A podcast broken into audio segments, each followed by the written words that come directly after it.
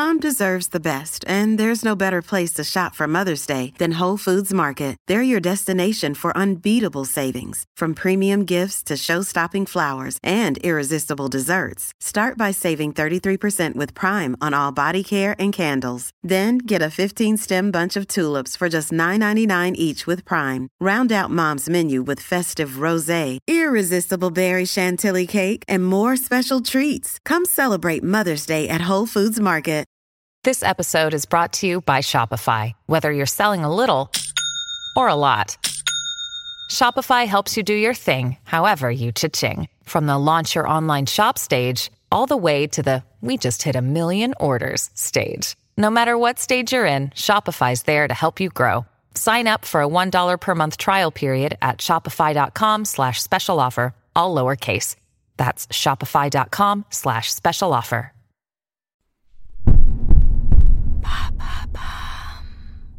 What is fika? The uplifting daily ritual from Sweden. Thanks for asking. Scandi lifestyle trends have been all the rage for a number of years now. Regular listeners may remember we've talked about hygge and lagom on the show in the past. Well, here's another one from Sweden, and it's just perfect for wintertime. Fika is basically sharing a short break with friends, family, or colleagues while enjoying a hot beverage. On the face of it, the concept might sound pretty mundane, but it's a real ritual which people across Sweden will tell you they can't go without. What does the word fika actually mean? According to Visit Sweden, it's believed to come from the old spelling for coffee in Swedish, which was kaffe. Reverse the syllables of kaffe and you get fika. Simple, huh? So, right from the start, coffee was an essential part of the fika tradition. This was going back to the 18th century. Then, as time went by, those cups of coffee were accompanied by baked treats, often referred to as fika brod or fika bread.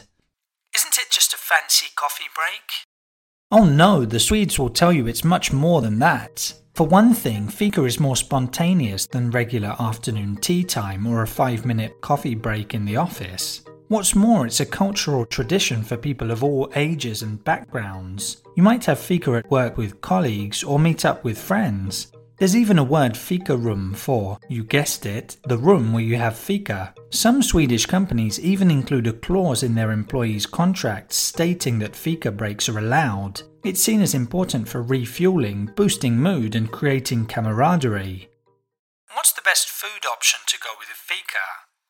Well, connoisseurs will tell you that what you eat is nowhere near as important as the social part. But it tends to be baked treats, as I mentioned earlier. Cinnamon buns are probably the most popular option, with others including princess cake, strawberry cake, and kladdkaka. Oh, and if you want your fika experience to be as authentic as possible, bear in mind that people in Scandinavia usually opt for strong black filter coffee. But if you really want to add milk or drink tea instead, we won't judge you. Promise.